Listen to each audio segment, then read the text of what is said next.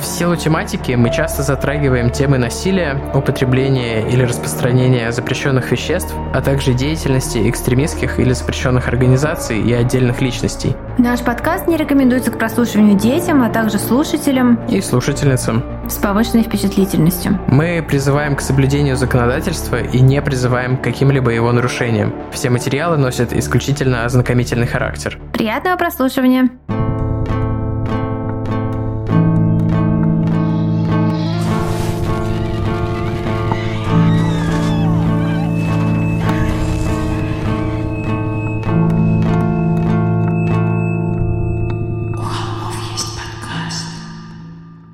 Всем привет, и вы слушаете «У холмов есть подкаст». Привет, это мы, Тима и Валя, и очередной выпуск, где мы рассказываем вам, правда, не новую историю, а продолжение предыдущей истории, да, как мы обещали. Как, как и обещали, продолжаем тему JFK, Джона Фитджеральда Кеннеди, а точнее того, что касается теории заговора вокруг его убийств. Нам кажется, что это такая, типа, ну не первая, очевидно, конечно, теория заговора, но она такая... Мне, мне кажется, я все эти слова уже говорил в прошлом выпуске, что это событие, которое вот запустило волну современного, современной конспирологии. Ну, там на самом деле, и мы в выпуске про это дальше скажем, там в сорок седьмом году был этот Роузвельский инцидент, где mm. там типа ну, вот да. вся вот эта уфология запустилась. Но вот именно про тайные правительства и про все вот это, это да, это точка отсчета. Вот. И самое интересное будет, когда уфология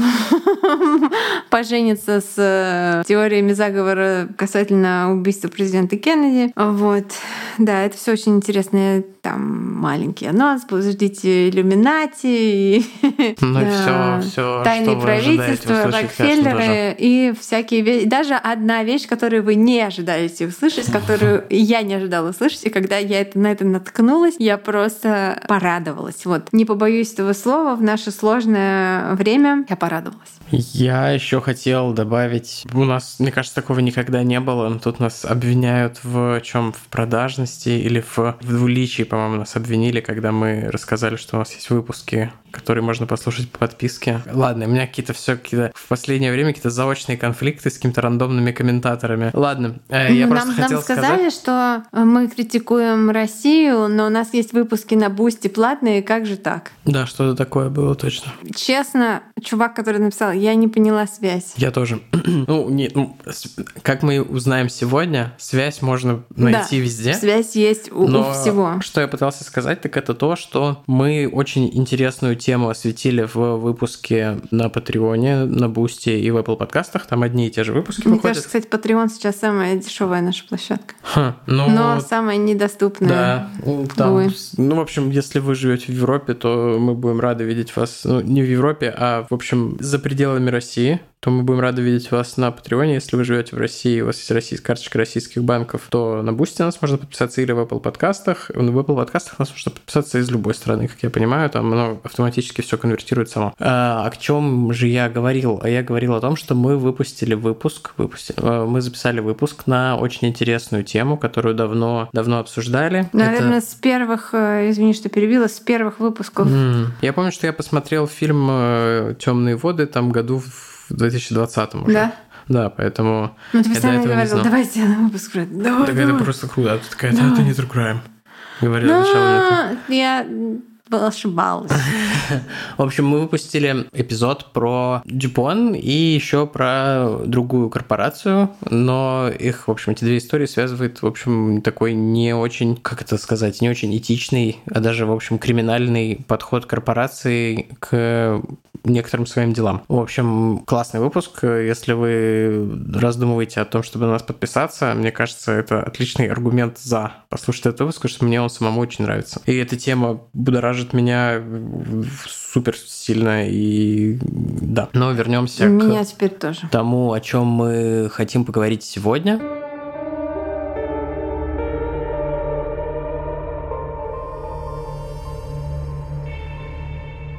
И прежде чем начать разговор о теориях заговоров, я хочу сказать пару слов, там, типа статистика и всякие психологические штуки. Э, важно понимать, что многие люди склонны верить в теории заговора, в конспирологию, и это, безусловно, связано с тем, как вообще работает человеческая психика. Потому что мы все подвержены когнитивным искажениям. И там это связано не только с э, теориями заговора как таковыми, но и, в принципе, с тем, как мы воспринимаем информацию, и там какие-нибудь мнения, которые были ок там 200 лет назад и не ок сейчас, вполне возможно, что причиной для них э, были когнитивные искажения, которые потом, благодаря какой-то объективной статистике и науке, мы научились преодолевать внутри нас. Эволюция нас сформировала таким способом, не, для, не чтобы мы как бы могли вот легко распознавать объективную реальность напротив нас. А в людях есть такая гипертрофированная способность распознавать паттерны, и зачастую это происходит там, где их нет. Это приводит к тому, что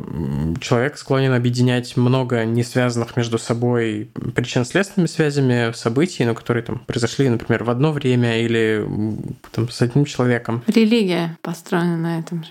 Религия построена... Я вот сейчас смотрю на правом полушарии интроверта курс по философии, и это мифологическое мышление, которое рассуждает повинностями и, и наказаниями. Вот. А есть философское мышление, которое раз, mm-hmm. размышляет причинами и следствиями. God kills a kitten every time he sees you masturbate, как поется в одной известной песне. Так, э, я попробую вернуться к мысли, которую пытался донести. В общем, действительно, когда мы видим несколько событий, мы склонны считать, э, объединять их в какую-то цепочку и последовательность, хотя зачастую это и не так. Есть много и другого рода искажений, например, переоценка значимости частных случаев в общей статистике, там, реклама лотереи на этом построена, но вы можете выиграть, шанс есть. Да, шанс есть, но очень, очень маленький. И люди зациклены на положительных примерах и принижают значимость отрицательных. Например, ошибка выжившего – это знаменитый парадокс, когда во время Второй мировой войны самолеты прилетали обратно в аэродромы, и конструкторы добавляли броню на те места, где было больше больше всего попаданий. Но затем кому-то пришло в голову добавлять броню как раз туда, где отверстий пулевых меньше, потому что раз самолет прилетел с отверстиями вот на тех местах, где они есть, значит, это было, там не было никаких важных деталей, которые стоило предохранять. А если мы не видим в прилетевших обратно тех самолетов, где вот есть отверстия там, где на выживших нет. В общем, короче, почитайте в Википедии, я как-то супер криво Мне это все. больше нравится про то, что дельфины приводят э, пловцов к берегу, угу. поэтому считается, что дельфины спасают людей. Но никто не знает, сколько дельфинов убило пловцов от берега и утопило их. Да, например, например, так. Есть еще там ну, подмена причин и следствий, не всегда осознанная. И есть такой же феномен известных и неизвестных незнаний. Например, э, мы можем знать, что мы не знаем, там, как решать дифференциальные уравнения, но нам может казаться, что мы все еще помним, как решать квадратные, но если дать человеку решить квадратное уравнение, вполне вероятно, что он не вспомнит помнят, как это делать, потому что там со школы этого не делал. Сумма средних. Нет, произведение средних равно произведению крайних. Это что за другое? Это я не уверен, что это то же самое, да. В общем, перечислять можно долго. Про это есть там куча любопытных всяких статей, тед-токов, видео на ютубе. Но ключевое, что здесь нужно понимать, а, это то, что... Тед-токи — это тиктоки для взрослых. То, что все люди в той или иной мере подвержены когнитивным искажениям, поскольку это заложено в нас природой. И в сфере конспирологических теорий хочется выделить три вот таких ключевых свойства мозга. Первое — это поиск паттернов, в том числе там, где их нет, о котором я уже сказал. Второе — это принцип пропорциональности, который говорит о том, что люди склонны думать, что более значительные события вызваны более значительными причинами. Там, например, коронавирус. Наверное, его сконструировали в лаборатории, а не он получился, появился случайно, как склонны думать многие. Но при этом не было таких теорий про какой-нибудь мерк, потому что там была в глобальном смысле незначительная значительная вспышка. Ну и ярчайший пример для этого это, конечно, убийство Кеннеди. Из-за того, что президента вот все-таки убили, покушение довели до конца. И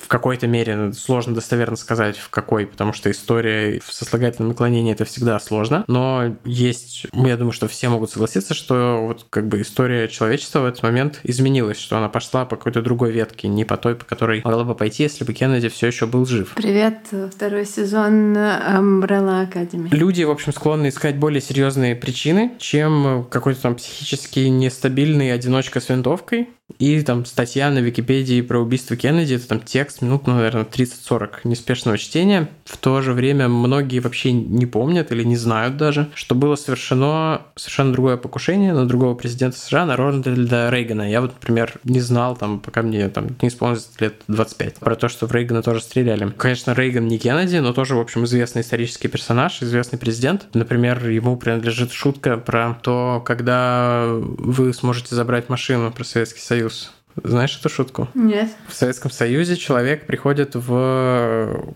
какое-то агентство, которое там распределяет автомобили. И он говорит, «Э, я хочу приобрести машину. Они такие, отлично, мы можем выдать вам машину через 10 лет. Он говорит, утром или вечером? Они говорят, через 10 лет. Какая разница? Он говорит, ну, сантехник придет утром. Такая вот советофобная шутка от Рональда Рейгана. Да, кстати говоря, Мэнсон, одна из девочек Мэнсона с Квики Фром тоже совершала покушение на президента. Правда, на президента Форда в 75 году. Ну, насколько совершала? Насколько это было успешно? Достала пистолет и куда-то там стреляла в толпе. Mm, ну, в Рональда Рейгана не то, что стреляли, в него попали. И вместе с ним ранили нескольких сотрудников этой охранников президента, кажется, называется секрет сервис, секретная служба, сопровождавших его каких-то служащих администрации или местных каких-то чиновников, точно не помню. А самому Рейгану пуля попала в легкое, и если бы не своевременная медицинская помощь, он вполне мог умереть. А покушался на него чел по имени Джон Хинкли-младший, такой тоже очень крипи чел, вполне на уровне Ли Харви Освальда или Марка Дэвида Чампмана. Например, из его биографии такой эпизод, он сталкерил Джуди Фостер несколько лет, потому что насмотрелся фильма «Таксист» и считал, что ему нужно ее спасти от э, кого-то там. там. В фильме «Таксист» он спасает ее от сутенера. Вот. Но поскольку Рейган после покушения Фильм «Таксист» выжил, то, опять же, сработал этот принцип пропорциональности, и люди не стали плодить сотни теорий заговора, они такие, а, ну окей, типа, вот этот чел, его там, типа, арестовали и все такое. А событие, по сути, ну, точно такое же, как и убийство Кеннеди, просто разный итог у него, и поэтому разные причины люди склонны искать или не искать. Не знаю. I want to believe. И третий принцип, вот это, видимо, про тебя, это проецирование. Исследования показали, что люди, отвечавшие утвердительно на то, что они бы поучаствовали в заговоре, yeah. например, помогли бы подделать видео о посадке на Луну, более склонные верить... Наш родственник принимал участие в лунных экспериментах. У бабушки был двоюродный брат, который был видеооператором профессиональным. И он приносил показать любопытную видеокассету еще в 90-е, как челы какие-то, а ученые с помощью каких-то металлической крошки, магнитов и еще чего-то доказывают, что Луны вообще не существует. Типа крамола из Крамола, 90-х. да. Крамола Окей. из 90-х. В общем, люди, которые отвечают «да» на вопрос, помогли бы вы подделать видео о посадке на Луну, они более склонны верить в теорию заговора. Дело в том, что человек, оценивая ситуацию, склонен как бы представлять себя в ней, представлять себя на месте того, про кого идет речь, и приписывать остальным людям черты характера и там решения, характерные для него самого. У меня есть вот я потом попозже приведу контраргумент всему этому про смерть Кеннеди. Вот приведу, которому будет э,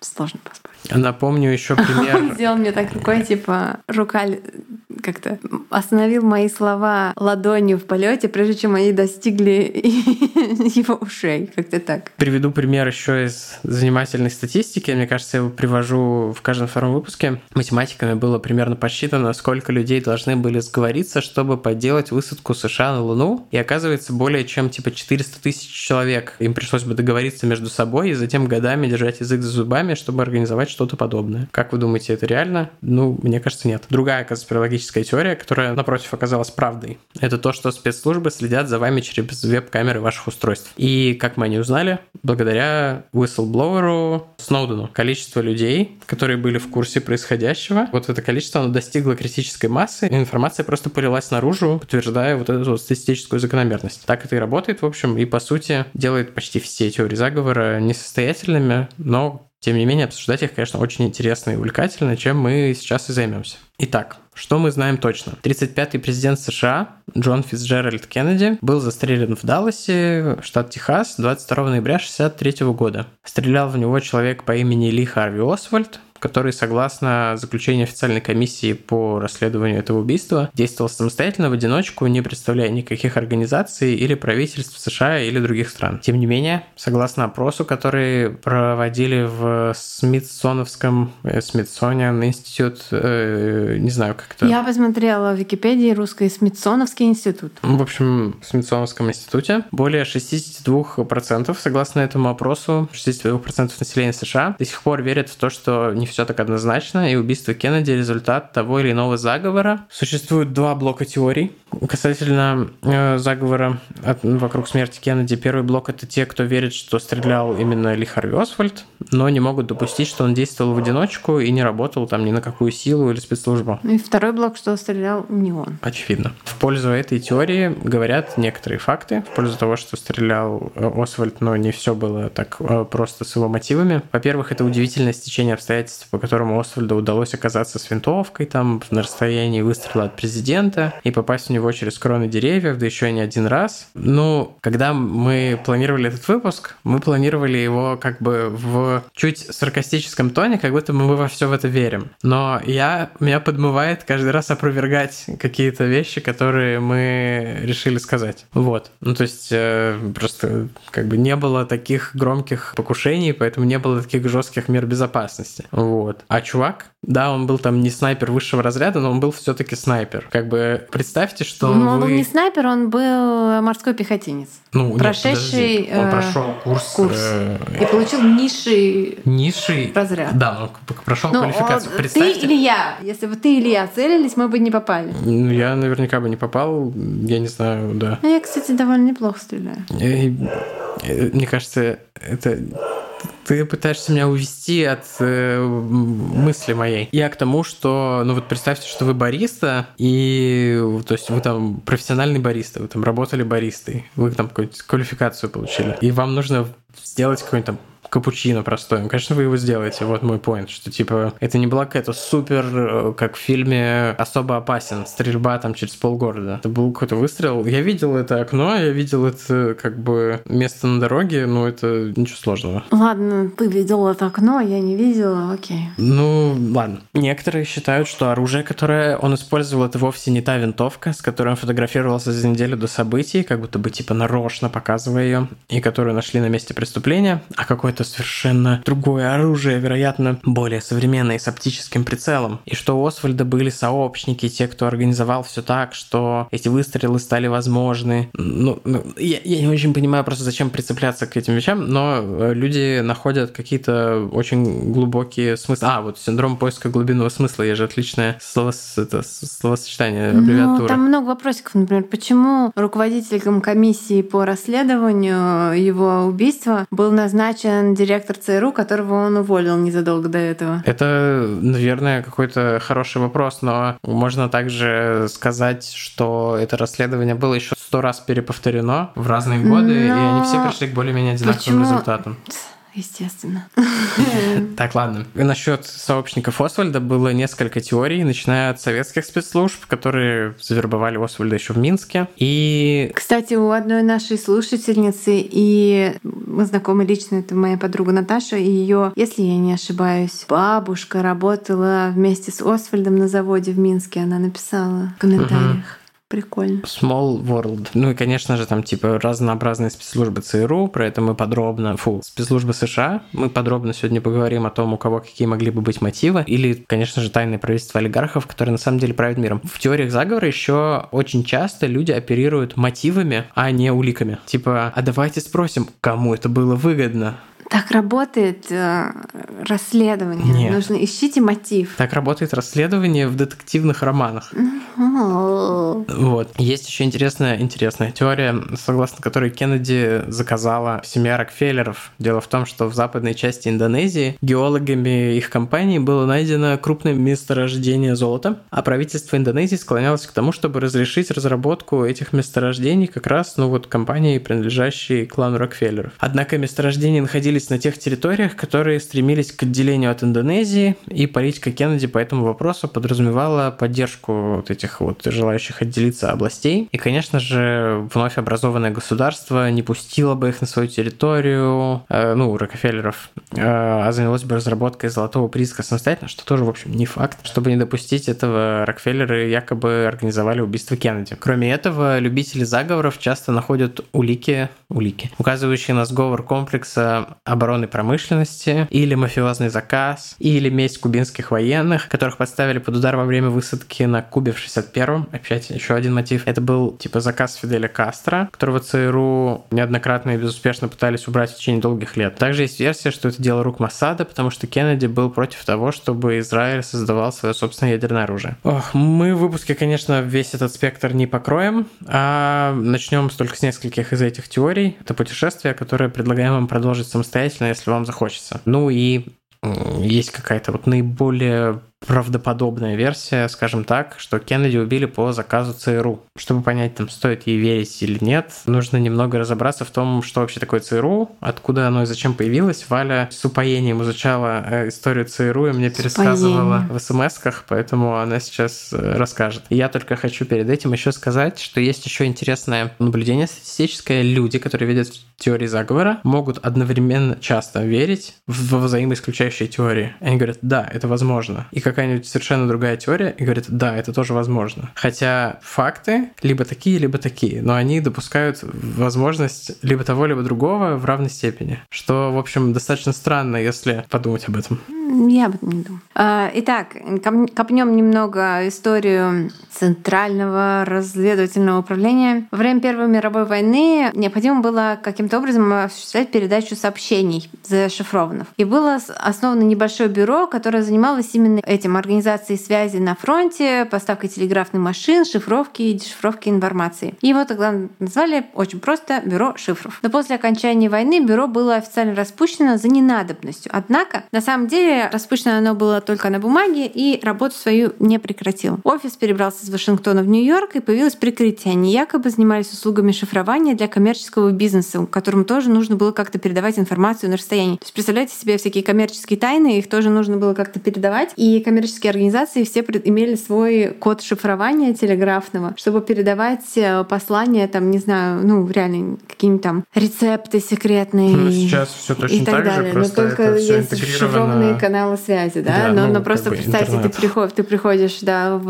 Western Union и такой, типа, передаешь кучу символов, а на самом деле ты рассказываешь э, рецепт Кока-Колы, пересылаешь, чтобы новый офис, э, новый завод построить. Однако у этого бюро шифров, которое которая теперь являлась коммерческой организацией, было и неофициальное название, так называемая Black Chamber, черная комната. Эта организация в тайне занималась перехватом и дешифровкой кодов, которые отправляли посольства и дипломаты других стран в США и из США. То есть э, главный телеграф страны Western Union был у них на крючке с помощью взяток, шантажа и давления. Они перехватывали у них телеграммы и таким образом получали код, который потом расшифровывали и узнавали, соответственно, о чем говорят дипломаты э, разных стран между собой. Вот так вот. И все это длилось до 29 э, года, когда был принят закон, защищающий тайну личной информации в переписке посредством телеграфа. И в 29 году бюро было закрыто по-настоящему, люди распущены, но правительство потребовало возрождения подобной организации во время Второй мировой войны, когда разведданные снова стали предметом первой необходимости. Ну, скорее всего, ничего там по-настоящему распущено не было, просто по официальной версии действительно оно перестало существовать, но я, я думаю, что они продолжали да, и после принятия этого закона перехватывать сообщения дипломатов. Мое мнение такое. Во время Второй мировой войны США сильно вдохновилась работой британского, британских спецслужб эм MI5, 5 и MI, MI5 и MI6. Как это по-русски? Ми-6. Ми-6 и Ми-5, да,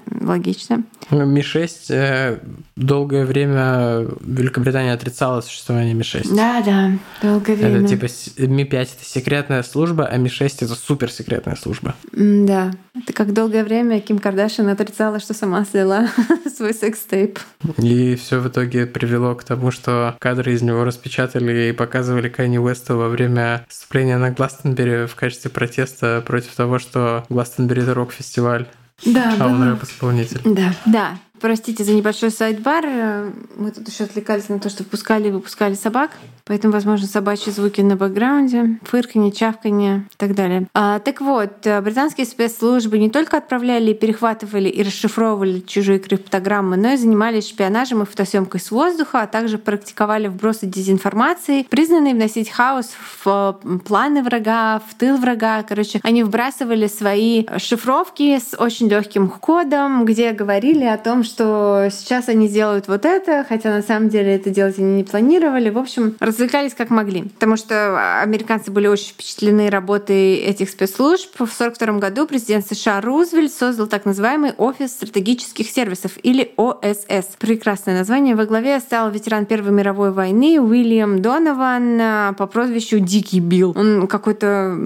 Дикий. Дикий, да. То есть он во время Первой мировой войны у него было что-то типа шесть ранений, но он там вытаскивал людей, и он был большим фанатом шпионажа. И, кстати, это он, э, Дикий Билл Уильям Донован, его памятник ему стоит э, в хед-офисе ЦРУ в Лэнгли, штат Вирджиния, Вест-Вирджиния, какая-то Вирджиния, просто Вирджиния. Ну, наверное, просто Вирджиния. Наверное, просто Вирджиния. И он, кстати, был тем самым первым, сам, самым первым человеком, который пригласил психиатров и психологов в сотрудничеству с правительством по составлению психологических портретов тех, за кого они шпионили, и вообще вот психологию внедрил в э, работу спецслужб служб. А еще он нанимал на работу тайны всяческих инфлюенсеров того времени и через них транслировал угодную правительству информацию. А уж не знаю, какую там Чарли Чаплин, говорящий, что президент это классно. ну, короче говоря, когда нанятые правительством инфлюенсеры начинают э, правительственную агенду вещать э, якобы... Нативная интеграция, типа. Да-да-да-да, это всегда супер кринж. А вот. ОСС также занималась саботажем, пропагандой, шпионажем, разведкой, а также тренировкой тренировкой бойцов. В том числе они тренировали офицеров в странах-союзниках США, и это вот э, они это придумали, и потом это все сыграет им плохую службу, потому что вот в этих, ну, короче говоря, там, как я поняла, что, ну, вот вся история 11 сентября стала возможна только потому, что в ней принимали в ее разработке планов принимали участие люди, которые, э, которых вот э, тренировались в рамках программы ЦРУ. ЦРУ — это отличный пример того, как отсутствие какого какого-либо регулирования и общественного надзора приводит к неожиданным результатам. Например, э, существенная часть сюжета сериала «Наркос» про это. «Наркос». А, кроме того, ОСС э, в народе назвали американским гестапо, потому что они, в общем-то, не имели никаких, как Тим сказал, регуляций, они просто там арестовывали кого хотели, ничего никому не объясняли, и были какой-то совершенно теневой организацией, а в Америке все таки все таки народ привык, по крайней мере, на тот момент, к какой-то более-менее прозрачности процессов, вот, э, что среди ночи никого не уводят. А вот э, это американская гестапо этим занималась. Но как бы дешифровкой кодов эта служба занималась в меньшей степени, потому что они были скорее э, агентами-оперативниками. А аналитикой и вот э, взламыванием шифром занималась компания э, Signal, э, не компания, а организация под названием Signal Intelligence Service, под, э, сокращенно SIS. Сервис разведки и сигналов, как-то так. И они были прямым последователем бюро шифров, там, в общем-то, работали все те же люди. И э, около 70% персонала вот этого сервиса службы разведки и сигналов составляли женщины-математики. Вот. Точно так же, как и во время Второй мировой войны. Все знают про Тюринга, который в этом в Блэчли в ага, Британии ага. там эту энигму крякнул. А на самом деле при Тюринге работало Но... там еще около сотни женщин, которые без них, в общем-то, Про Тюринга тоже не все узнали сразу, потому что из-за его гомосексуальности долгое время э, не открывали то, что он вообще-то герой и помог войне, да, он да, в итоге нет, там умер безвестным. Да, и он подвергся химической кастрации, если я не ошибаюсь, и всякое такое. Секрет в том, что я думаю, что это была очень низкооплачиваемая работа, поэтому нанимали женщин. Да, я тоже что... так думаю, но я была вот в этом музее, извини, что перебила, угу. в Блэшли парке, и там э, как бы часть музея посвящена Тюрингу, а часть посвящена вот этим женщинам, которые... Ну, то есть он придумывал какие-то там гипотезы, а их проверяли и тестировали именно эти женщины. Вот. Раньше программист это была в кавычках женская профессия, потому что считалось, что это легко, там, и бла-бла-бла, и за это платили мало денег. Типа 80-е и раньше. А, но когда люди поняли как бы потенциал за этим, то мужики пришли и все эти крутые рабочие места высокооплачиваемых женщин отобрали, как это всегда происходит. Да. А, ближе к концу войны ОСС получил доступ и к советским шифровкам. А, они, как я понимаю, купили у кого-то какие-то перехваченные материалы. В общем, там как-то они сложно действовали. И несмотря на то, что США и СССР вроде как бы на бумаге были союзниками, это не останавливало агентов ОСС от того, чтобы отправлять э, э, шифровки в Вашингтон, где в рамках э, вот этого сигнал Intelligence сервиса был сформирован целый отдел, который назывался, кодовое название был проект Винона, который со временем раскрыл целую сеть шпионов СССР, находящихся на территории США, в том числе агентов, которые занимались шпионажем в Лос-Аламос. Как известно, там происходила разработка ядерного оружия. Тем не менее, опять же, на бумаге в 1945 году обе организации были упразднены. Однако правительство понимало, что необходимость разведки никуда не делась, и тогда президентом Гарри Труманом был создан э, Национальный совет безопасности, организация, в которой президент общался по вопросам внешней политики и угроз извне. Там он получал советы по внешней политике в этой организации. А также было сформировано, собственно, Центральное расследовательное управление. И э, вот Дикий Билл Донован во многом принимал участие в разработке концепции именно того, как должно было работать ЦРУ, но э, официальной должности он там не получил. Кстати говоря, Билл Донован во время Второй мировой войны вот работал вместе с Ином Флемингом, который потом создал Джеймса Бонда, а Иэн Флеминг сам лично служил э, в MI6, наверное, в Ми-6, наверное. Ну, вот. Есть, э, как я понимаю, псевдобиографический сериал про Флеминга. Для меня Флеминг — это мать Флеминга просто, э, как человек из Петербурга, который много болел лор заболеваниями в детстве. Для меня слово Флеминг — это мать Флеминга. Так вот, у ЦРУ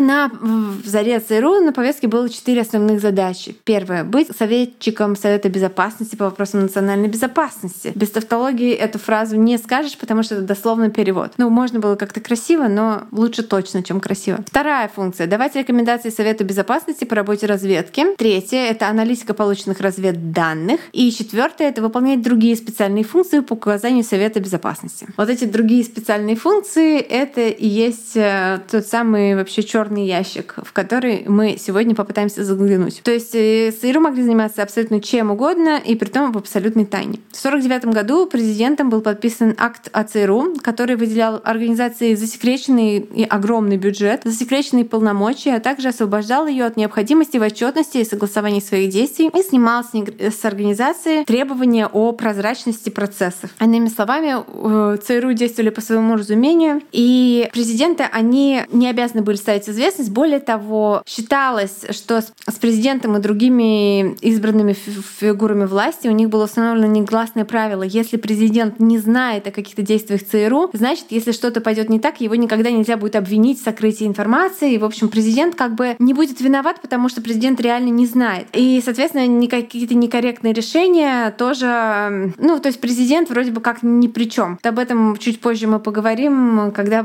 о Карибском кризисе пойдет речь. ЦРУ были наделены властью по своему усмотрению нарушать любые правила и законы, в том числе международные. Это тоже э, значилось ну, как в их... Э, американская вот эта тема, что как может американское правительство дать право кому-то нарушать международные соглашения? Ну, они как бы не то, что дают право, они говорят, ну, вы можете, но вы не обязаны, но мы вам это не разрешали, но вот вам большой бюджет. А, ну, это вот все... как-то так. Slippery slope. Да, и так родилась мощная сила, которая начала реорганизовывать мир, собственно, мировую политику в угоду интересам США. Но так как эти люди в ЦРУ представляли себе интересы США, то есть нужно понимать. Они начали заниматься подковерными играми и вмешательством во внутреннюю политику других стран. В особенности это коснулось стран Латинской Америки, но и других стран тоже. Вот э, семь стран, где абсолютно точно Америка даже не отрицает, ЦРУ проспонсировали государственные перевороты. Это Иран, стран в 53 году, Гватемала в 54-м, Конго в 60-м, Доминиканская республика в 61-м, Южный Вьетнам в 63-м и Бразилия в 64-м. Но одной из самых амбициозных и провальных затей ЦРУ была высадка на Кубе в бухте Качинес в 61 году. После того, как к власти на Кубе пришел Фидель Кастро и Куба стала страной социалистической, ЦРУ не могли не строить планов по свержению правительства и строению там э, благоприятного для США режима. Ну и кроме того, Фидель Кастро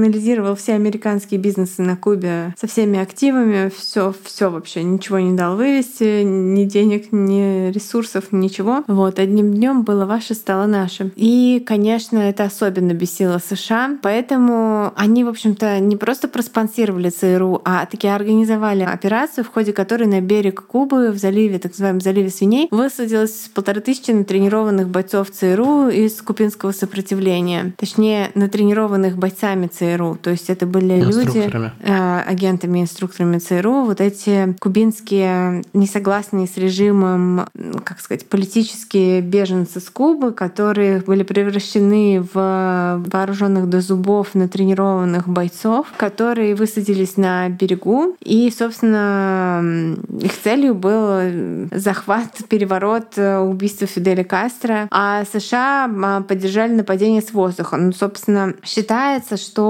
э, это был проект предыдущего президента Эйзенхауэра, если я не ошибаюсь. Это был полностью его проект. А Кеннеди, ну, просто был... Это, вот он реально был пару месяцев после его инаугурации. К нему приходят и говорят, ну да, мы э, завтра утром высаживаемся, там, типа, спланировали высадку на Кубе вот ребят наших натренированных, нужна поддержка с воздуха. Поскольку президент является главнокомандующим армии, вот, э, то как бы, ну, в общем, они его убедили. Я не, не знаю подробностей, почему именно он дал согласие, но, в общем, в течение нескольких дней США обеспечивала поддержку с воздуха, но это длилось очень недолгое время. Потом Кеннеди отозвал летчиков. И есть мнение, что вся операция, как и много из деятельности ЦРУ, держалась вот именно полностью в секрете от президента. И Кеннеди был в таком бешенстве на директора ЦРУ, потому что ЦРУ вынудила его в начале его президентского срока вторгнуться в другое государство. Ну и, конечно, без авиаподдержки эти полторы тысячи бойцов были просто убиты и бежали, и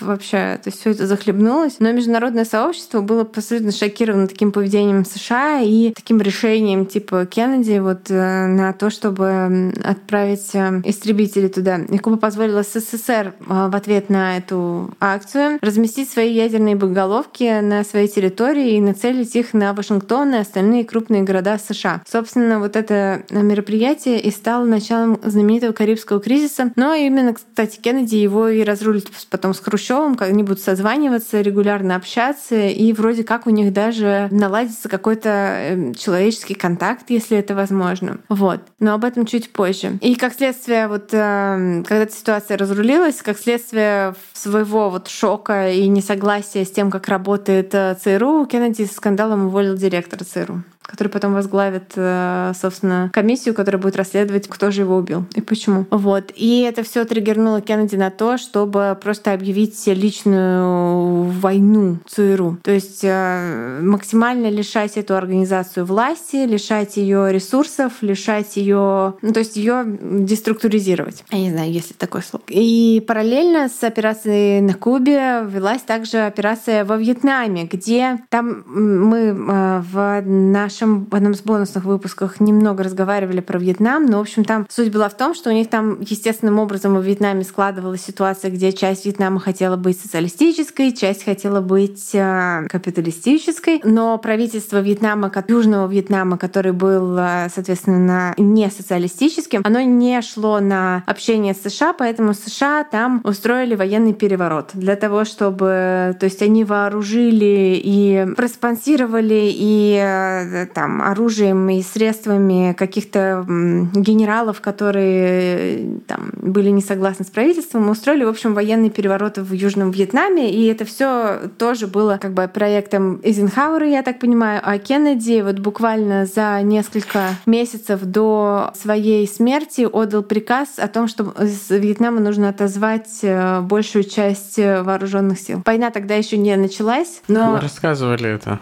Какую-то версию этого мы рассказывали в предпосылках э, Вьетнамской войны. А, В одном из прошлых выпусков. Бонусных. Разве? Да, про серийного убийцу, который был ветераном Вьетнама. У нас был выпуск, он был на Бусте, если я не ошибаюсь. Я не знаю. Я не помню, я... Мне Sorry, кажется, я... точно на Бусте. тяжело вспомнить, какие я... были где. Потому что я обложку помню, а у основных выпусков у нас mm, сейчас точно, точно. с обложками по известным причинам. Вот. И, собственно, а, назревавшая до этого война, крупная военная операция во Вьетнаме, президент шел к деэскаляции конфликта. И а, это вызвало огромное недовольство ЦРУ, которые разрослись, как любая, пусть и такая опасная, но все же бюрократическая организация, они росли, они набирали новых и новых сотрудников, бюджеты, опять же, и так далее и тому подобное. Плюс а, американские корпорации, которые занимались поставками оружия, военной военной техники и комплектующих. То есть вот это все это каким-то словом называется воен... военный пром. Военно-промышленный комплекс. Да, ВПК. Для них это тоже было не очень благоприятным. Его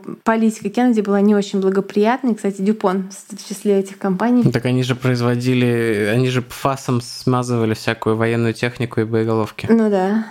Ну да, Дюпон тоже. Вот. Кеннеди не только не хотел воевать, но он хотел э, воевать против спецслужб, скажем так. Единственная война, которую он хотел Респект. вести, это война со спецслужбами, война с коррупцией. Вот. Э, и э, Ладно, мне все хочется вернуть шуточку про то, что про личную жизнь Кеннеди я все никак не найду места подходящего для, не, для этого. Но посмотрим. И как бы стоит ли говорить, что у него были просто кругом враги. Ну и если говорить вот о том, что Тима, что если видишь мотив, значит мотив важнее доказательств. В общем, последователь Кеннеди, президент, который был после него, Линдон Джонсон, которого не избирали, он был вице-президентом, который стал президентом после убийства Кеннеди. Э, он э, буквально в первые дни своего президентства э, отменил все вот эти вещи. То есть отменил вывод войск из Вьетнама и еще там пару моментов, о которых позже. И, кстати говоря, о ЦРУ, одним из оперативников ЦРУ, таких даже, наверное, уже старших оперативников, был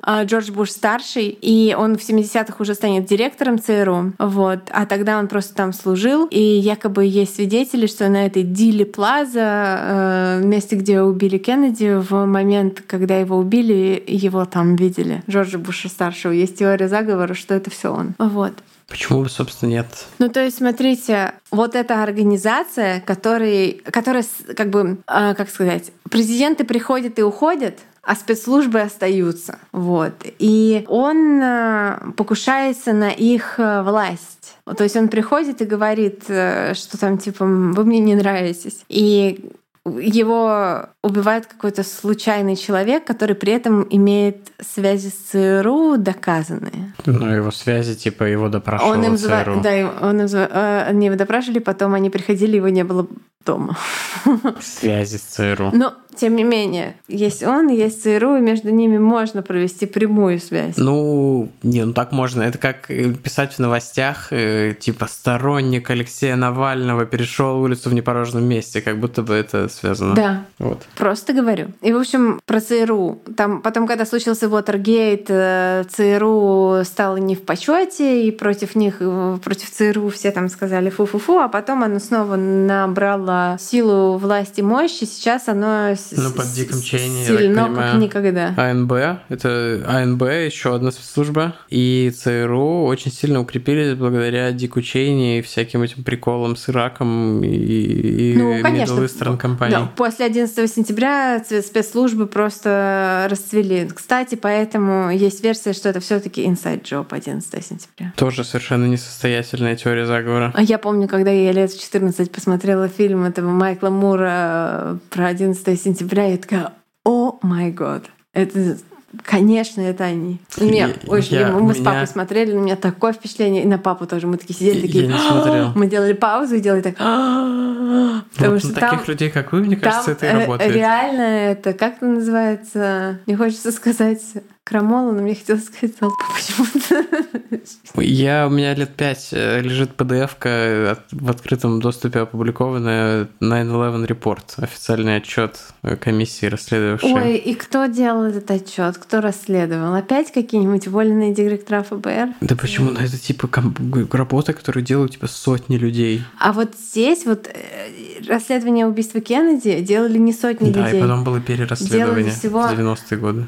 А, да, когда уже все свидетели умерли. А с чего бы за 30 лет все свидетели бы умерли? А, потому что, по-моему, этого нет в нашем конспекте, но порядка 200 человек, свидетелей и всяких связанных людей с а, вот этим убийством, да. они в, в течение 10 лет после случившегося умерли. Это выше, чем средняя ожидаемая да. продолжительность э, умерли жизни. Умерли все. Смотри, умерли Харви Освальд, умер человек, который его убил. И еще, ну, короче, это окей. А еще мне Ой. очень интересно жена Освальда Марина, которая сначала говорила, что Освальд убил Кеннеди, чтобы прославиться, а через неделю стала говорить, что Освальд не хотел убивать Кеннеди, он на самом деле хотел убить та-та-та-та губернатора Техаса. Он просто криво прицелился. Три раза? Ну, он он первый раз не попал, еще раз выстрелил, еще раз в надежде, Кеннеди что попадет. два раза попал. Да, но э, Кеннеди уже после первого выстрела, первого попадания уже в принципе характер ранений таков, что он бы все. Ну, он второй раз выстрелил ему в голову. Короче, это бесконечно. Конспирологи накидывают тысячу противоречий, и пропагандисты, кстати, тоже, тысячу противоречащих друг другу версий, чтобы в итоге оставить слушателя или зрителя с ощущением, что не все однозначно. Ну, в убийстве Кеннеди точно не все однозначно. А что там неоднозначно? Абсолютно. Ну как он? В прошлом выпуске мы рассказали о том, как все было. В прошлом выпуске я держалась. Ну так это просто. А потом я открыла ящик Пандоры э, с этими с теориями. странными псевдосовпадениями. А, Дима, в каком неинтересном мире ты живешь? Мы с Валей Скалли и Малдер. Я, конечно, Скалли. Валя, конечно, Малдер. Я расскажу про... Я еще не расскажу. Валя хочет добавить. Я хочу добавить, что, тем не менее, кто бы что ни говорил, в широком доступе имеется единственная, в общем-то, достоверная улика по этому делу, потому что там пули непонятно куда делись, Бланочка чешется. Подошла поближе, подошла поближе к моему микрофону и продолжила чесаться. Хватит. Бланка, хватит машину вот с этими, поскольку у них была единственная президентская машина, и нужно было уже нового президента Линдона Джонсона куда-то на ней вести чуть ли не в тот же вечер, машину сотрудники спецслужбы вымыли все мозги Кеннеди, они оттуда вымыли ведрами, тряпками сами прямо еще в Далласе. В общем, много очень таких странных э, вещей, которые говорят, что, в общем, избавлялись от улик, конечно. Но чего, от чего они не смогли избавиться, и вот после Уотергейта опубликовали, это стало, попало в общую, общедоступность. Это 20-секундное видео, о котором мы говорили в прошлый раз, оно его можно посмотреть на Ютубе. 486 кадров, на которых запечатлен, собственно, момент убийства. Когда смотришь первый раз и даже во второй, просто смотришь вот на там, президент, э, вот как он там дергается, руки, Джейки, там назад, этот чувак из спецслужб, службы. В общем, посмотрите видео. А вот потом, когда смотришь больше двух-трех раз, то видишь детали, которые есть в каждом из этих кадров. И если допустить, что ничто не случайно, то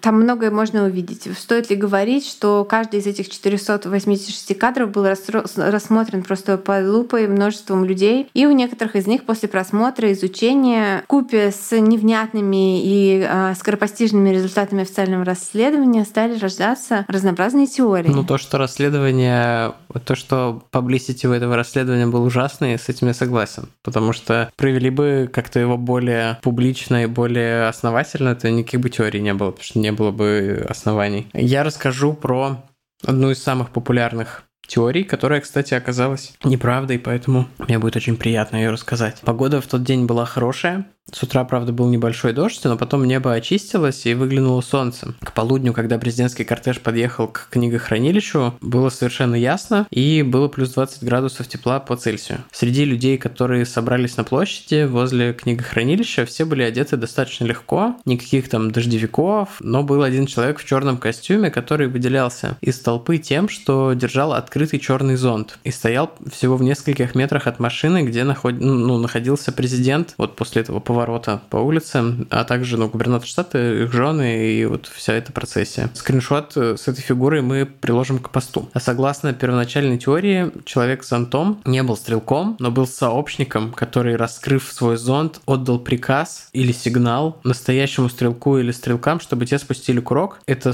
сразу супер тупо, потому что зачем? Типа Ли Харви Освальд все равно выстрелил, когда увидел президента. Зачем ему для этого нужен был человек, который машет зонтом? Я, честно говоря, в этой теории сразу не понял, О. и это сразу бросается в глаза, потому что... Но ты видел видео, как он странно машет да, зонтом? есть этому логичное объяснение, до которого я через пару минут дойду. Которое... Ладно, если оно кажется тебе логичным, у нас разные представления о логике. В общем, там на этом видео он его поднимает зонтик чуть выше, и как-то им там трясет. И это типа был знак сделать второй выстрел. Пам-пам. Поэтому Освальд так метко прицелился и попал. Потому что... Он увидел сигнал и выстрелил. Как это ему помогло? А ему было не видно голову президента из-за листвы, но было видно зонт. Он увидел зонт и выстрелил. Куда? Вперед. I want to believe. Затем появилось еще более странное мнение, которое как удачно, было невозможно проверить. Это часто бывает в теориях заговора. Была теория, что это не зонд, а очень странно замаскированный пневматический э, типа пистолет или ружье, которое и, и выстрелило в президента. А Освальд, согласно его собственному признанию, признанию, был просто козлом отпущения. Но он крикнул «I'm a patsy». Да, через там день или когда там. Короче, он много чего кричал и много противоречащих вещей говорил в своей жизни. И тут мой вопрос, а какая разница, кто, собственно, стрелял? Если был Освальд, который там сидел с ружьем, то, очевидно, он был задуман как козел отпущения в этой системе. И зачем тогда нужен был кто-то другой, чтобы выстрелить? Или зачем тогда нужен был Освальд в качестве козла отпущения? Зачем наличие двух стрелков? В чем профит? Чтобы точно убили. Чтобы точно не так, так так. Никак. Не человек с винтовкой или чел, который зонтиком помахал? Он не... Если мы верим теории, что... Как это кому-то помогает? Ладно, хорошо. Я продолжу рассказ. Там есть некоторые факты, на которые мне Валя сейчас э, взглядом намекает. В общем, в пользу теории о том, что это могло быть какое-то другое оружие, э, было то, что на шее у Кеннеди было обнаружено небольшое отверстие. И официальная версия утверждает, что это выходное ранение. Мы в предыдущем выпуске подробно это обсудили, что там действительно странная и не очень понятная траектория пули. Окей. Напомню, что одним из выстрелов был хедшот, который половину черепа ему разворотил. И зачем нужен был дополнительный выстрел в шею в этой теории, опять же, остается за скобками э, интересов конспирологов. Тима такое смешное лицо сейчас. В общем, эксперты, эксперты не могли договориться о том, сколько раз вообще стреляли в президента, пока не посмотрели видео и не услышали количество выстрелов. Поэтому применение нестандартного оружия, по мнению конспирологов, выглядит выглядит как что-то вполне допустимое. Хотя, напомню, хедшот вот. И на Это вид... потому что мы еще не включили теорию про Friendly Fire в этот выпуск что это выпившие накануне все еще пьяные чуваки из спецслужбы. Хорошо, третий стрелок. Они увидели что-то еще, и хедшот — это один чувак, который потом вот тянется к Джеки. Вот это он. Прыгает на машину сзади. А, хорошо. У него был пистолет в руках? Э, он его успел убрать. У него были следы от пороха на руках? Его никогда не тестировали. Э, окей.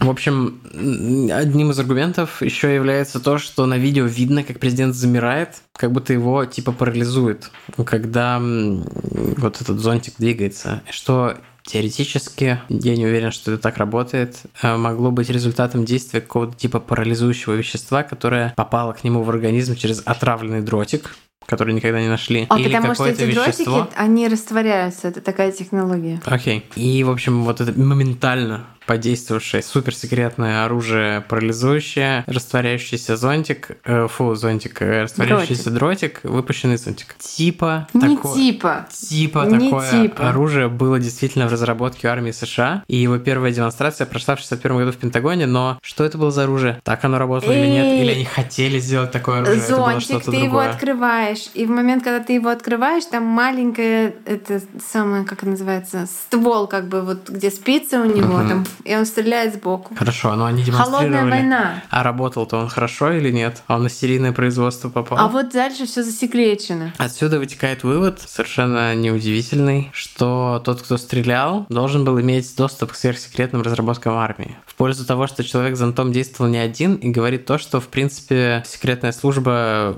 президента в такой день серьезный и важный допустила человека с зонтом так близко к колонии, потому что зонт это как бы серьезно. Ну нет, вещь. в зонте можно спрятать э, э, что-то и принести. Окей. Но на вопрос о том, почему секретная служба никого там не сильно не обыскивала, есть ответ в прошлом выпуске. Они там тусили до рассвета в баре. Кроме того, человека с зонтом никто не задержал на месте и не допросил после убийства. Он просто как бы спокойно ушел с места гибели президента, никем не досмотренный и не зафиксированный. Что, мне кажется, объяснимо там в этой суматохе. Но да, действительно, могли бы они обратить внимание, что человек с зонтом выделялся в толпе, но не обратили. Только через 15 лет, когда вот теории заговора уже как бы достигли своего пика, и вот был рассвет разных, разнообразных версий, человек по имени Луи Стивен Уит объявил, что он тот самый человек там, с видео, с фотографией, э, держащий зонт, а зонт он принес на Дили Плазу в тот день, потому что это была его такая одиночная акция протеста, пикет. Э, дело в том, что он был консерватором, и ему не нравилась политика Кеннеди, вот, и все остальные действия не были случайны, действительно, но у них была совершенно другая причина, не связанная с тем, что у него там были дротики и все такое. Вот открытие зонта, его движение и положение так, в, близ, по, по непосредственной близости от машины связано с тем, что он э, выражал таким образом свой протест. Дело в том, что отец Кеннеди был большим фанатом британского премьера, Чемберлена, который в свое время дружил с Гитлером и всегда носил с собой черный зонт. Поэтому это был как бы такой типа маленький fuck you Кеннеди, знак презрения, потому что уже бывали случаи, когда ему показывали черный зонт, как бы напоминая, что никто не забыл о том, что его семья дружит, э, точнее, равняется на людей, которые дружили с Гитлером. Вот. И вполне вероятно, что молодой президент вот, э, сам бы этот жест э, тоже прочитал бы и понял бы. И более того, у него сохранился этот зонт, он отдал его на экспертизу, и, конечно же, экспертиза показала, что это самый обычный зонт. Кто докажет, что это был тот самый зонт?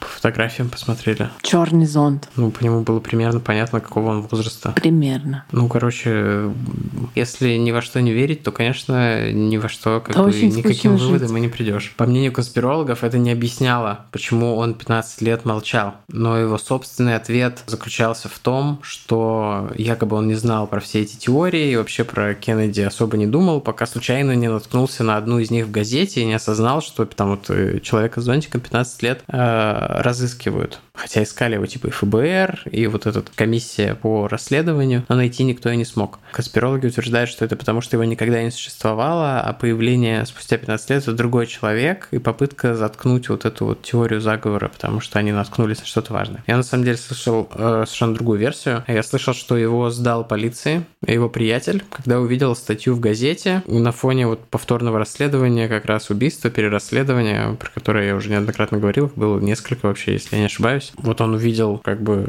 э, фотографию, узнал своего приятеля, и э, к нему пришли вот ФБР, искали йоу. Он такой, о, да, это я, и все объяснил. Вот. На фотографиях с места убийства, снятых уже после гибели президента, еще видно, что человек с зонтом сидит на поребрике рядом с каким-то еще другим человеком, личность которого так и не установили, насколько вот мы поняли в ресерче. А при том, что остальные люди как бы разбежались, испугались других выстрелов, легли на землю, а эти двое типа просто сидят. И на каком-то из снимков похоже, что второй мужчина типа достает из кармана а что-то похожее похожая на рацию, что-то в нее говорит. В своих показаниях Уит не смог вспомнить ни человека, ни разговора, хотя, ну, типа, этот человек там всю дорогу стоял перед ним. Э, ну, да, вот по вы... одежде видно, есть фотографии, как они сидят, есть да фотографии хорошо, рации в кармане. Вы помните человека, с которым вы там, с которым вы познакомились на фестивале, пообщались 10 минут, ну, перед пошли нами попить не убили пиво? президента, я... И что? Если э, когда убьют президента, я запомню все про это. Это вообще день. другое.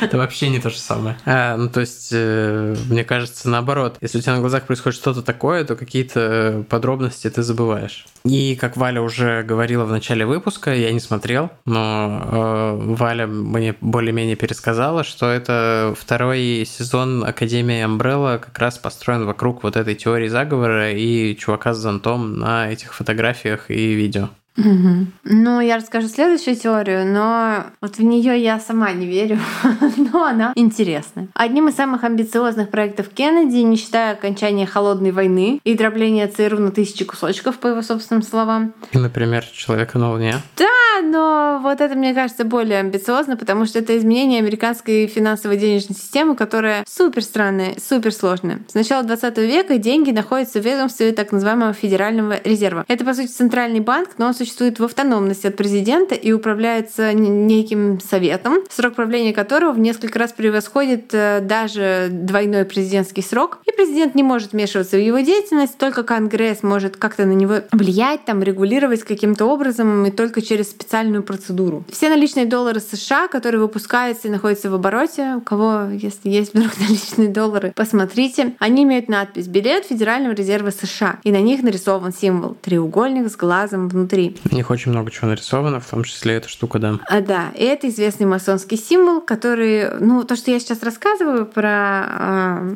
всевидящее око на деньгах США, это, это факт, Дима. Что, что, что, что это супер распространенный символ египетский. Что это и масонский символ. И, и, и библейский. Который от и масонов всего. унаследовали иллюминаты которые, как известно, и создали государство Соединенные Штаты Америки. Про которых не очень понятно, насколько они вообще существовали. Они существовали в Баварии, а потом э, в 70-е годы кто-то под кислотой написал э, какой-то памфлет и распространял его, и люди поверили. Поэтому я не, не, не придерживаюсь теории про иллюминатов, но я уверена, что Бьонси, Кенни Уэст, президент Короче, Байден, вот, у них всех есть что-то общее. Дэн Браун, «Сокровище нации», вот эта вот степень абстракции над реальностью примерно такая. Я видела шутку в связи с последними событиями в Америке, что самая большая надежда американского, американской демократии сейчас это то, это если а, Николас Кейдж украдет Конституцию. Да, да, нормально. Вот. Так, значит, иллюминаты создали государство Соединенные Штаты Америки, и, соответственно, наличие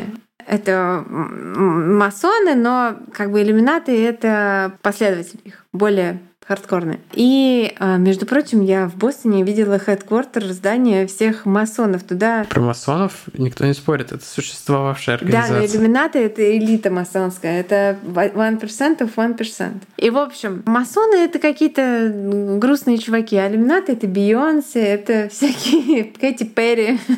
Наш же был выпуск когда-то. Так вот, и то, что если символ иллюминатов, они же показывают треугольник такой руками, все иллюминаты, он э, напечатан на всех долларах, соответственно, и написано, где на них написано Федеральный резерв, значит, Федеральный резерв находится под контролем иллюминатов. Что делает Кеннеди? В июне 63 года он подписывает указ за номером 11110, согласно которому просто 11110, согласно которому выпуск долларов теперь переходит в юрисдикцию казначейства, которое находится под контролем президента. Потому что, ну, Федеральный резерв решает, сколько денег печатать. И вот эти печатаются пустые доллары, ничем не обеспеченные, инфляция, все вот это, это, короче, все косяки Федерального резерва. Хорошо, а подожди. президент Кеннеди решил, косяки что он будет федерального... выпускать... Давай с этим разберемся. Какие косяки у Федерального резерва, какая инфляция у доллара и какая она должна быть, по-твоему? А, э, во-первых, ее не должно быть.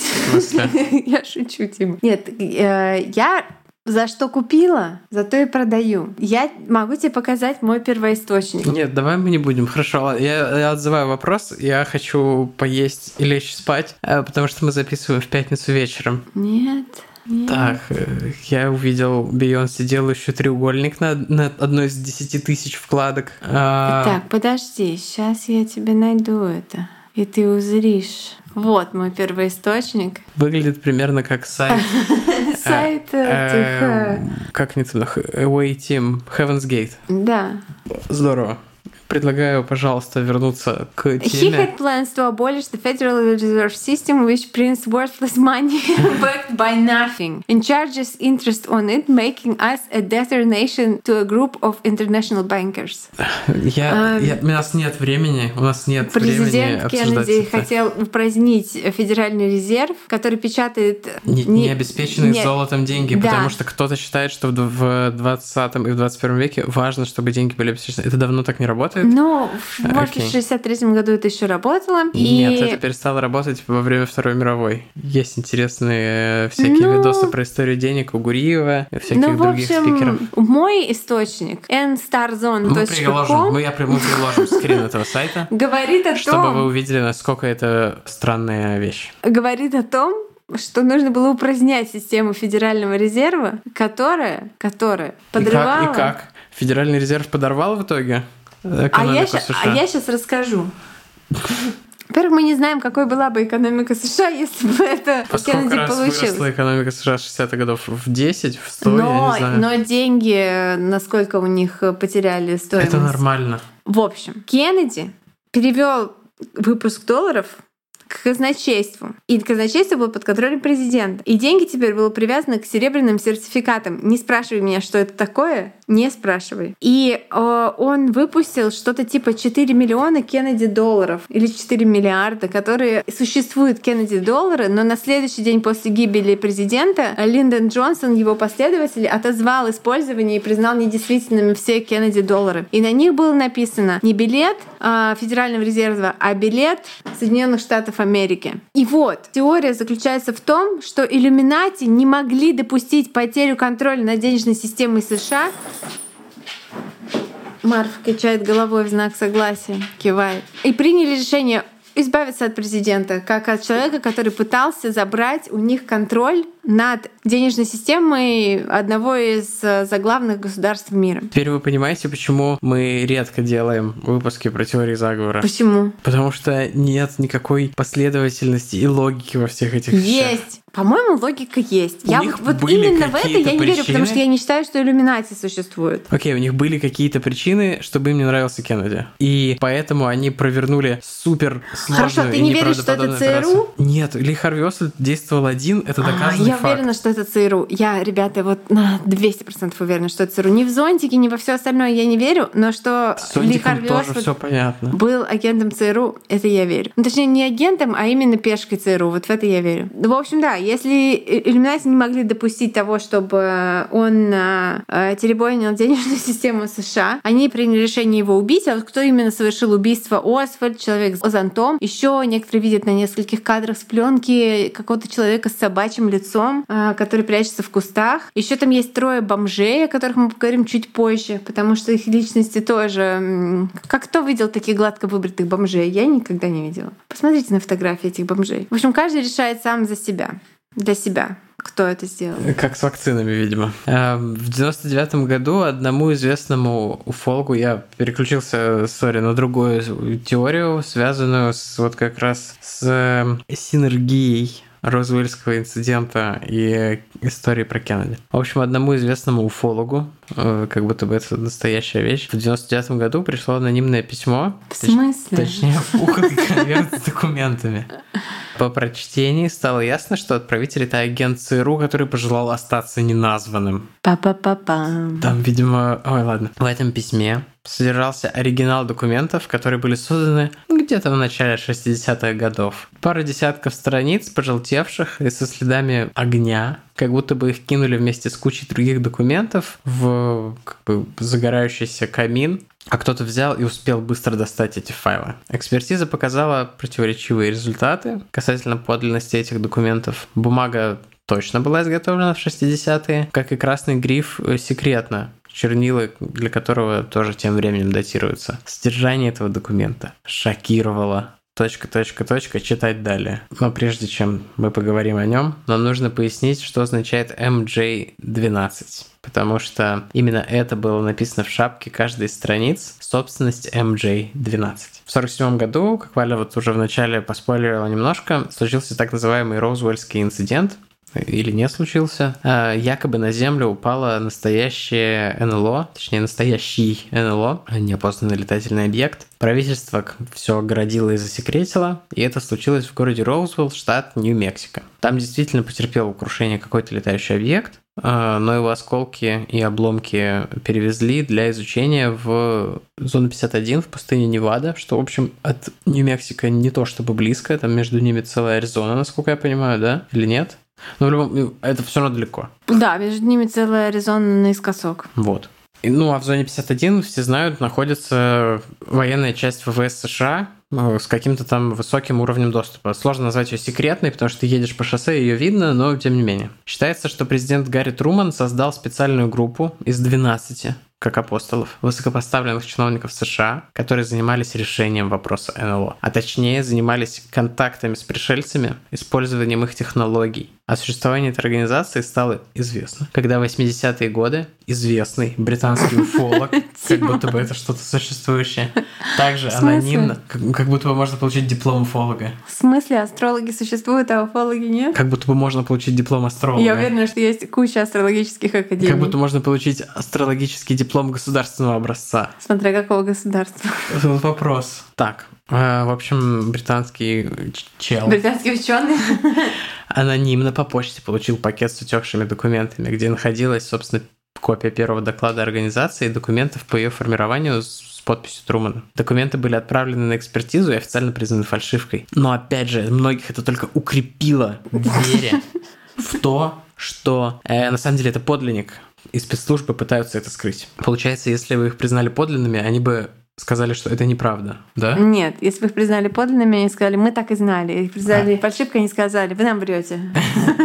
Я смотрю в ТикТоке нарезки часто плоскоземельщиков, которые доказывают собственную неправоту экспериментами. Они Да-да-да, эти лазерные процессы, например, это очень смешно. Или какой-то чувак купил за 20 тысяч долларов какой-то гироскоп, гироскоп, наверное. Э, вот, и он сказал, что если Земля вращается, то на каждый э, типа оборот Земли за сутки этот гироскоп должен там на 15 градусов сдвигаться из-за какой-то физики, которую я плохо понимаю. И когда они нашли ровно то движение, то смещение, которое ожидали, он сказал, Интересинг. Наверное, корпорация, которая производит эти гироскопы, зашила это в программное обеспечение, чтобы всех обманывать. Лол. Но я не верю в то, что Земля плоская, так что... Спасибо. Но, блин, его шлепнул ЦРУ. Да, так. Документы, фальшивка, они такие, ага, значит, это точно настоящие документы. Почему они так решили? Потому что... В этом документе, после того, как он попал на экспертизу ФБР, его вернули типа с черной замазкой, что там было многое, что там было написано, было замазано черным. Что за документы? Кто это проверял? Это все можно найти онлайн. Все эти документы. Очень, нужно, можно очень много вещей найти онлайн. Это прямо э, архивы ФБР опубликованных. Деятельность MJ-12 стала настолько секретной, что даже будущие президенты имели к ней очень ограниченный доступ. А когда молодой и жаждущий перемен президент Кеннеди пришел к власти, стал активно бороться с спецслужбами и секретами, я думаю, что все тайные знания, передаваемые от президента к президенту, были утрачены, потому что Трамп обо всем наврал, а Джо Байден все забыл. И следующий президент э, никогда не сможет узнать все тайны прошлое. Да, у нас, Тима, есть э, теория про то, что Джо Байден начинает каждое утро с видеоролика, который он записал себе накануне вечером перед тем, как уснуть. Ролик начинается так. «Привет, Джо, это я, Джо. Ты президент США. Выпей карвалол и продолжим». Угарно как он упал с велика.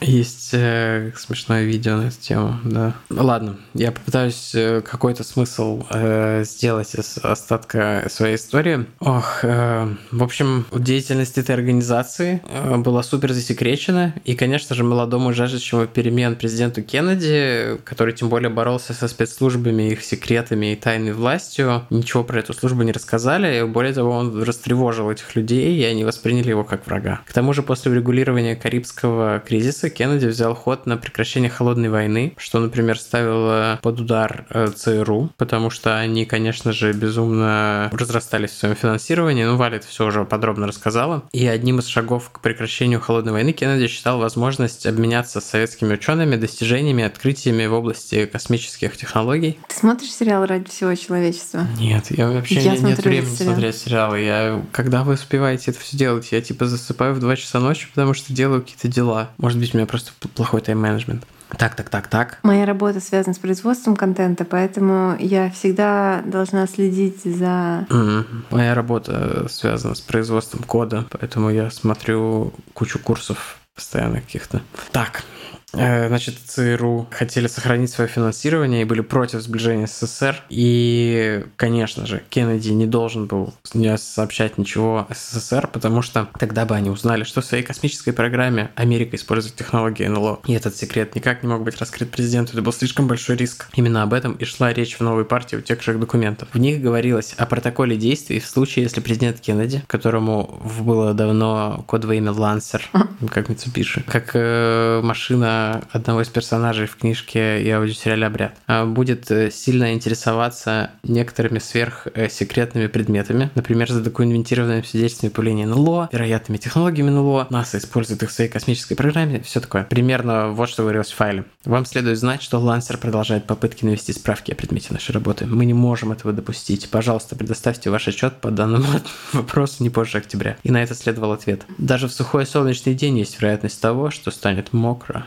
Иными словами, предлагалось убить президента, если он не убавит свой интерес к этому вопросу. И более того, так была сообщена дата и место, потому что только в одном штате и в одном городе будет сухо и солнечно в этот день. Да нет же, нет, там просто it might get wet типа мокрое Да я дело. понял, понял. А, но, кстати, в 2018 году по приказу Трампа была обнародована часть документов касательно вот убийства Кеннеди, их часть секретных архивов, и люди ждали с нетерпением этих документов, но единственная новая теория заговора, которая появилась после них, это то, что этот, как его зовут, Тед Круз, да, мерзкий республиканец, угу. что его отец убил Техас. Кеннеди. У меня есть отличная теория так подожди, заговора. Подожди, подожди. Можно? Можно я скажу? Ладно. И они, короче говоря, опубликовали только часть документов. Они опубликовали часть документов. То есть они не опубликовали самую мыкотку, которую все ждали. То есть там какие-то... НЛО, иллюминаты. Нет, нет, нет. Они не опубликовали, насколько я понимаю, более полный вот этот результат вскрытия, там вот это все. Они не опубликовали. И все, у кого есть критическое мышление, задаются вопросом, что такого нужно скрывать 60 лет с момента его смерти, если его правда убил Ли Харви Освальд, почему не опубликовать все документы? Почему нельзя опубликовать абсолютно все документы по этому делу, все архивы, если прошло 60 Вы почувствовали лет? этот offensive манипулятивный заход, что если вы умный, вы обязательно думаете о том, что НЛО существует? Я не говорю, что НЛО существует. Ну, это просто, да. У меня есть супер теория, которая все объясняет. Представьте, что вы ведомство, которое получает неограниченное финансирование, и над ним никак никто не наблюдает, и вы допускаете то, что президента убивают убивает какой-то рандомный деревенщина с винтовкой. Или вы убиваете президента. Нет, вы, и президента убивает рандомный деревенщина с винтовкой. Или сэру. Вот. И вы очень переживаете, что вас всех уволят и разгонят. 60 если, лет прошло, 60 если узнают, лет какими методами вы работаете, потому что вы супер шлопи 60 лет прошло, 60 лет уже все либо умерли, либо ушли на пенсию, да, но уже ЦРУ никому. как организация еще существует, и она хочет оставаться Никто в серой не зоне. ЦРУ. Представь, что ты работаешь на какой-то работе годами, и у вас нет никакой системы отчетности, и приходит новый PM Я и говорит... так работаю в моей индустрии, так и есть. Приходит новый PM и говорит, мы, короче, вводим скрам. Как сильно вы будете против этого протестовать? Очень сильно. Вы будете находить любые предлоги, чтобы этот PM не работал на вашем проекте. PM-AM. Вот моя теория о том, почему ЦРУ не хочет ничего рассекречивать. Потому что они убили, шлепнули его. Шлепнули его в самом расцвете сил.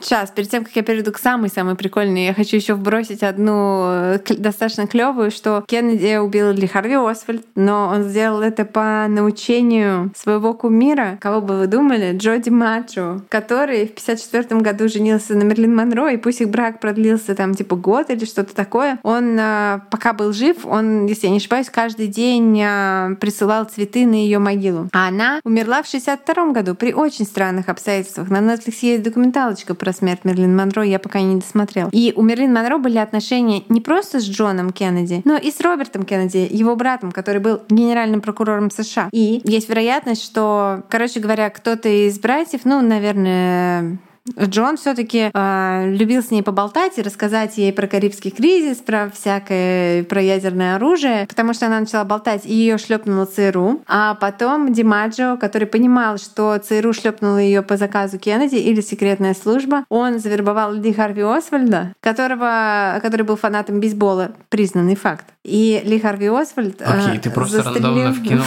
что кто-то был фанатом бейсбола, чтобы добавить credibility своему рассказу. Это не моя теория, теория, просто я на нее наткнулась, я раньше ее не слышала, и мне она показалась достаточно Господи, забавной. Я, пожалуйста, этот выпуск уже, наверное, длится часа полтора после монтажа. Пожалуйста, расскажи свою любимую теорию и отпусти всех нас. А это микоточная микоточность.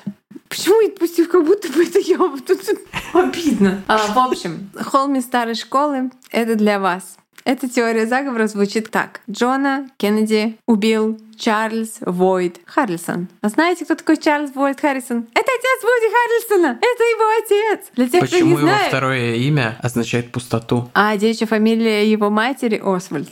Так, пустота на месте Освальда. Это значит, что он не стрелял. Да, а, так вот, для тех, кто не знает, отец э, Вуди Харрисона — это киллер и мафиози, на счету которого убийство как минимум трех человек, э, в числе которых федеральный судья, за убийство которого он, собственно, и сел в тюрьму на пожизненное в 1979 году и умер в десятые годы.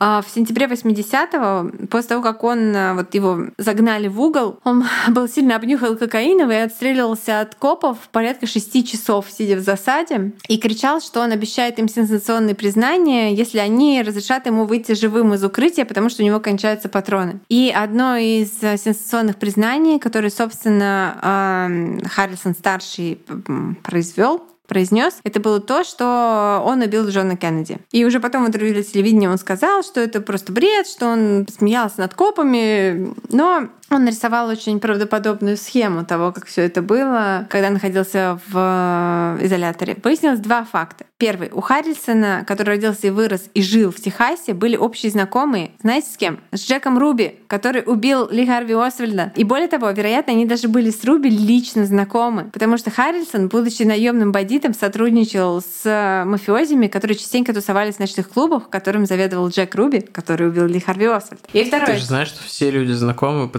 цепочке не более чем 6 человек. Здесь Теория очень короткая, очень короткая цепочка. Так вот, и второй факт. На месте убийства Кеннеди среди всех э, опрошенных лиц присутствовало так называемые трое бомжей. Трое бездомных мужчин, они даже запечатлены на фото. Так вот, они, как я уже сказала, не выглядят как бездомные, они довольно гладко выбриты и хорошо одеты. И их присутствие на месте преступления само по себе является очень подозрительным фактом. Ну, какие гладко выбритые бездомные на площади? Вот. А, где им быть? Дома? Какие бездомные в Америке в 60-е годы? Какие? После Великой депрессии? Где бы... Великая депрессия была очень давно, это молодые люди. Так вот, я прикреплю фотографию к посту. Портретное сходство между Харрисоном старшим и одним из трех бомжей. И оно заметно с первого взгляда. Это один и тот же человек. Про личности этих трех бомжей существует тома написаны. Всего про теории того, что на самом деле произошло с Кеннеди, написано больше двух тысяч книг. Принцип пропорциональности говорит о том, что когда происходит событие значимое, люди склонны искать значимые причины для этого события. Ну, Но тут... когда происходит ну, такое же событие с менее значимым исходом, люди не склонны вообще никаких теорий Ты уже строить. говорил это. Рональд я Рейган, верю, что стрелял, что стрелял Освальд. Но я считаю, что за этим стоит ЦРУ. Ты же понимаешь, что ты обвиняешь, типа, Центральное следственное управление в государственном терроризме. Ла, окей, все, я, я себя услышал, да, ЦРУ, наверное, могло что-то подобное сделать, но я просто, по крайней мере, к другим странам они регулярно делают что-то подобное. Да. Ну, короче, я не вижу достоверных и сильных свидетельств к этому. Вижу только какие-то надуманные цепочки.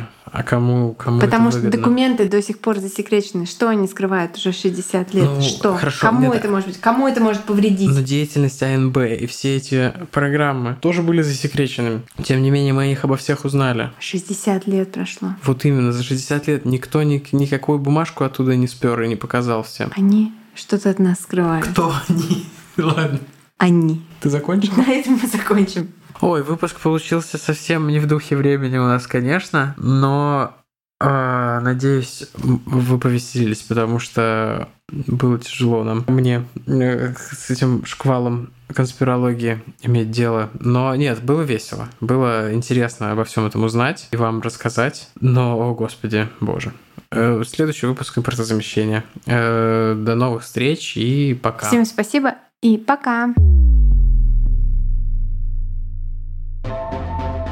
Вы слушали «У холмов есть подкаст» – независимое разговорное true crime шоу с комедийной подачей. Возвращайтесь на следующей неделе за очередной порцией подлинных историй о маньяках, тоталитарных сектах, резонансных убийствах и других настоящих преступлениях. Подписывайтесь на нас на всех платформах и в соцсетях. Инстаграм, Телеграм, Твиттер и ВКонтакте. Ставьте оценки, где это возможно, и оставляйте комментарии. Это помогает новым людям узнать о нашем подкасте. Также вы можете поддержать наш подкаст, оформив подписку на донейт-сервисе Boosty. Все ссылки есть в наших соцсетях. Если вы иллюстратор и хотите сделать обложку для одного из наших будущих выпусков, пишите нам в директ Инстаграма. Выпуск подготовили и презентовали Валентина Назарова и Тимофей Назаров. Монтаж и обработка звука Кирилл Мухрыгин.